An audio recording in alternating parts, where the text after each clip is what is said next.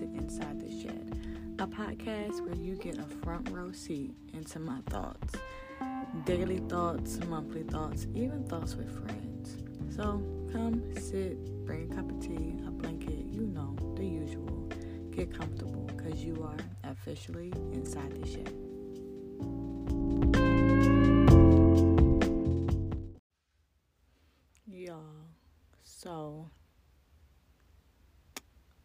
Been in this like funky space. Like really like really funky tail space. Um and it's been going on or it had been going on for like 4 days, bruh. Like 4 days. It was I felt let me tell you how I felt. Very I was tired, I'll tell you that much. I was tired I felt real irritable and I just felt like I couldn't I couldn't grab hold to my surroundings. And I, I feel like y'all know y'all know what that feels like. I would assume so. But if not, it really feels like being taken down, I guess in like quicksand. Like you're going down very, very slow. you know that if you don't get out soon, you're gonna be covered. Your head is going to be covered. And I'm about to like I'm about to cuss on this. You know, this is one of the Christian cuss words, not like the real cuss words, but like a real Christian cuss word. But y'all, it was depression. oh my God, how could she say that? Um, because it's real. It's real. It's a real thing. And I know a lot of times within Christendom, if you will, it's not really spoken about too often. And I don't want to give depression a platform. So let's be honest and let's be clear and let's be concise before moving forward. I'm not giving depression a platform. It is under my feet. It is a literal finished work of the cross. But I'm just going to give y'all my take on it. This is just my thoughts and personal humble CNA opinion that not a soul asked me for. But since you push play on this episode, you fixed to hear it. So here it is. Depression or the results of depression or the symptoms, let's say that the symptoms of depression can be a real thing for those who are in Christ. I know I'm I'm hearing y'all y'all pearls clenching as I speak. I hear them. Um, but it can be that overwhelming, sinking feeling where like things that bring you quote unquote joy or happiness don't. Um, that sick feeling where you're just like, man, it's like an inner dialogue. It's like, man, I really, really want to get out of this space but I really don't know how to. it's like probably how like Aladdin felt in the Cave of Wonders. Like if it hadn't been for that Dagon genie, his tail would still be down there, right? Um, just nowhere to get out, no way of getting out to the naked eye. But is there? Is there a remedy for depression. And I do know there's therapy, and we bless God for that. And we bless God for like medicine, you know, antidepressants, things of that nature. But, man, I feel like I'm about to piss somebody off by saying this, and that's okay. I'm okay with that because it is what it is. But amongst other things, amongst natural remedies amongst um, coping skills, if you will. Ultimately, the bottom line, the grand pumba of it all, is that Jesus is the remedy. And I know, I know, I know.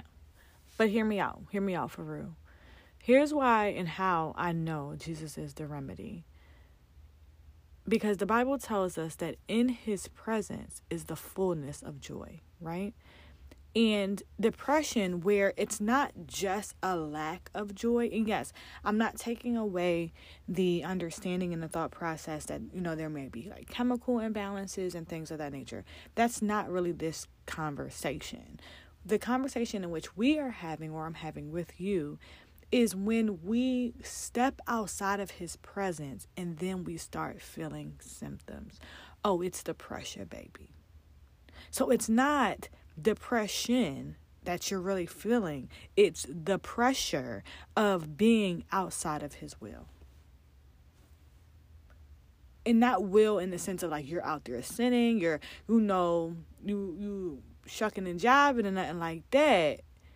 But what I'm saying is when we are not spending that adequate time with Him, when we're not seeking Him, we will fall into this place where we only are relying on ourselves. That means you have to, in order to do that, you have to step outside of his presence. I hope that's making sense, right? So, what you're feeling is not really depression per se, but it's the pressure of being outside of where you're supposed to be. So, back to what I was saying in the sense of the story. And I was just like, God, I just need a nap. That's really kind of where I felt. Like I felt withdrawn. And like the enemy is the one who wants to create division, right? So now I'm no longer really wanting to be around folk. I'm not really um myself. I'm like, um, I'll catch you next lifetime, you know. And there's no division in Christ, even down to the smallest, minute definition of division as to be withdrawn. You know what I'm saying? Like, I hope this is really making sense because when God broke it down to me, I said, Ooh, child. You mean to tell me that I where I am where I am because of the choices in which I'm making? Not just because um, there's other factors, but in this case, I have to take the whole pie. This is not even a slice, but yet this is the whole pie. And when I start to really think back on days leading up into really kind of falling into the pressure of stepping out of his presence, that would be exactly correct. I was not spending time with him. I told you I'm gonna keep it real on here. Y'all are inside the shed. Y'all gonna get the most realest, realest thing. And I love the Lord, okay? And He is. I am called according to His purpose. That is big in real life. But I had gotten to a place where I just was kind of over it. I I really really was, and I was just not over Him, not over what He has for me, but just over it. Like insert whatever it needs to mean to you, but I was over it. And I was like, mm. and one day turned into two days, and two days turned into three. And before I knew it, I was looking at a week, and I'm sitting on Friday service, and I'm like, everything she's saying is like on point, and it's just sounding like Greek because my heart wasn't postured correctly. I was starting to feel the pressure of stepping outside of his presence. And but we bless the name of our God. We really, really do that as He's perfecting those things in which are concerning us. And as we go from glory to glory, because God calls us to do that, right? He He's He he, he allows us to do that, right? There's something that snaps you back quicker I will say that because before I had given like I had gave my life to Christ in the sense of I was saved, but I didn't give him my life. Y'all know what I mean, right? I was still out here doing whatever I was big and bad enough to do, but still considering myself saved. That's a different topic for a different day. Um, it would take longer for me to feel the pressure. Now we talking about less than a week, and I'm like, whoa, what is that? And it blindsided me. It really, really did. It really was like it snuck up on me. And I always say that there's no harder hit than the one you didn't expect. Like if I squared up with you and you squared up with me and we going for broke, then that's what it is. But if you sneak me, child, I'm caught completely off guard. And that's really the best tactic of the, the enemy. He takes what is so subtle and he makes it the hardest hit he has. Something as little as like, oh, I'm just not going to get up to pray. Oh, I'm just not going to have this worship um, session at the house. Oh, I'm not really going to talk to her. Oh, I'm really not going to call him back. It's it's just it's just Tuesday at first, but then when Tuesday start turning into Wednesday and Wednesday start turning into Saturday, you're now becoming and creating a habit. And out of that habit that you are unconsciously creating, sometimes consciously, but for the most part, unconsciously creating, you now begin to feel the pressure. So, what's the remedy back, India? How do I get back? You turn. You literally make an about face and say, okay, the things in which I weren't doing, I was not doing, caused the pressure. So I need to go back in that same direction and start applying the pressure. I'm going to say that one more time because the people in the back was talking. You go back in the same direction, the same direction in which you started feeling the pressure. And you go back and you start applying the pressure. You start pressing in. The Bible tells us that we press toward the mark. That is the high calling, right?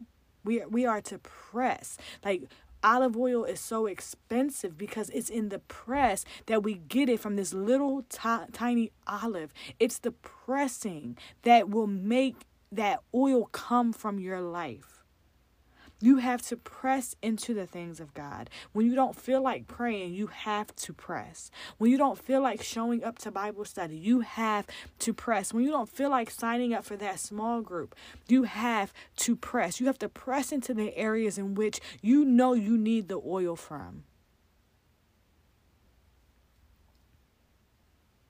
There comes a time in your walk with Christ where He stops coddling us and He starts requiring the press. You have to press into him. I need to hear from you, God, but I need to hear from you between the hours of 9 and 5. No man Pam. No man Pam. You need to press into him. You need to seek him in his secret place because that is where he's waiting for you. The pressures of life are getting to you because you are refusing the press. Greater is he that is in you that is than he that is in this world. That means what you have is a greater force. That means your press is greater. Like, like, is that making sense? Like, yeah, the weight of what you were feeling, it was pressure, baby. But you need to remember, oh, you pressure, baby. Because of his weight, the weight of glory is what's in you. But you got to make that decision. That's on you, chief. Nobody is about to to make you do anything. If you wanted to come to that place because of choices that you're actively making, be my guest. It won't last long, but be my guest.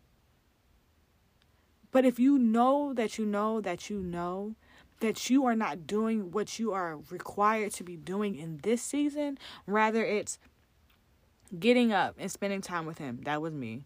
Rather, it was starting the podcast, writing the book, forgiving your neighbor, um, being kind or forgiving yourself. Like the list goes on and on and on.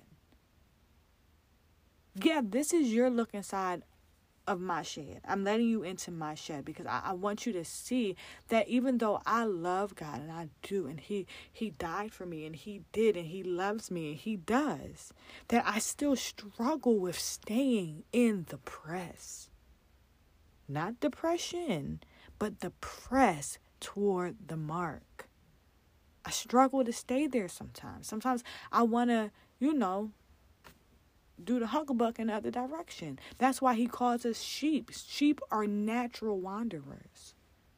All right, that's why. That's why. I, I would implore you to go back to read Psalms 23 because it's speaking of us, you know, as sheep. So I'm going to leave y'all with this. What you going to do? Are you going to stay in depression or are you going to apply the pressure?